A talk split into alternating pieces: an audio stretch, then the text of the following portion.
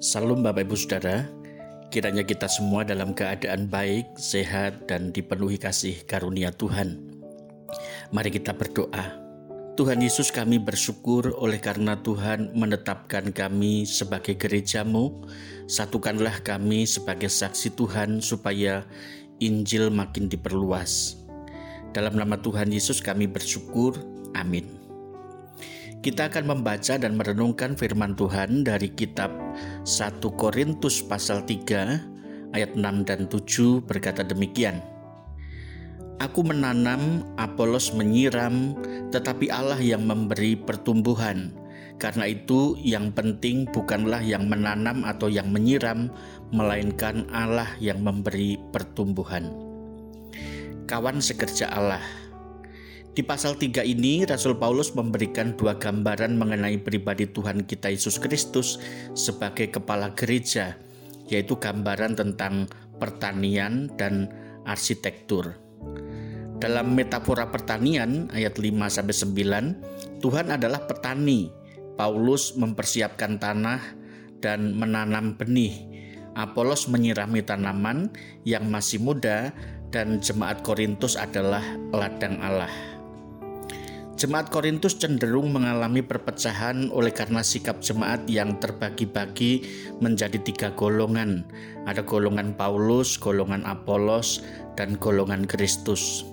Paulus ingin menunjukkan bahwa dia dan Apolos bukanlah pesaing tetapi rekan sekerja ayat 5 sampai 9 tadi yang kita baca. Yang dimaksud rekan sekerja Tuhan, mereka adalah rekan kerja yang menjadi milik Tuhan, bukan rekan kerja bersama dengan Tuhan seolah-olah Tuhan menjadi salah satu golongan kerja di antara mereka.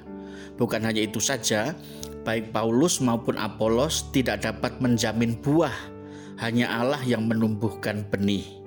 Ayat 6 sampai 7. Jadi tidak perlu mengidolakan yang satu dan merendahkan yang lain karena keduanya mengerjakan bagian mereka masing-masing dan Tuhanlah yang membuat gerejanya bertumbuh dan menghasilkan buah kesaksian.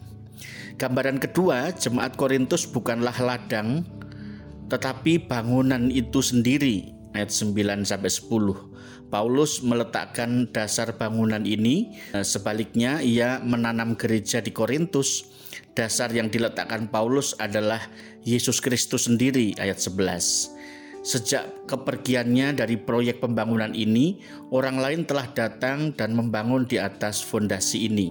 Jadi, sejauh ini penggambaran arsitektur secara implisit sama dengan metafora pertanian yang dibuat secara eksplisit. Paulus menegaskan bahwa tukang bangunan selanjutnya bertanggung jawab untuk memilih dengan hati-hati bahan yang mereka masukkan ke dalam bangunan ini ayat 12 sampai 15. Sebab suatu hari nanti akan datang hari penghakiman ketika semua yang tidak berharga di mata Tuhan akan dilenyapkan.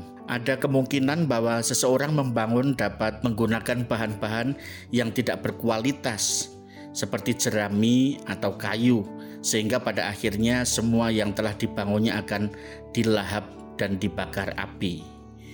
Demikianlah besarnya cinta Tuhan terhadap gerejanya. Jikalau ada orang yang merusak jemaat dengan perpecahan, maka Tuhan sendiri yang akan menghakimi. Oleh sebab itu, kita perlu mengawasi kehidupan kita, apakah pengerjaan dan keteladanan hidup kita telah membuat orang lain bertumbuh mengenal Kristus, atau justru sebaliknya. Karena kita adalah rekan sekerja, maka marilah kita saling terbuka, bisa bekerja sama satu dengan yang lain, supaya gereja Tuhan bertumbuh dan menghasilkan buah kesaksian Injil. Mari kita berdoa. Tuhan, setiap kami Engkau karuniai talenta yang berbeda-beda, bukan untuk perpecahan, melainkan untuk saling melengkapi satu dengan yang lain sebagai gerejamu. Berikan kami kerendahan hati, dalam nama Tuhan Yesus kami memohon. Amin.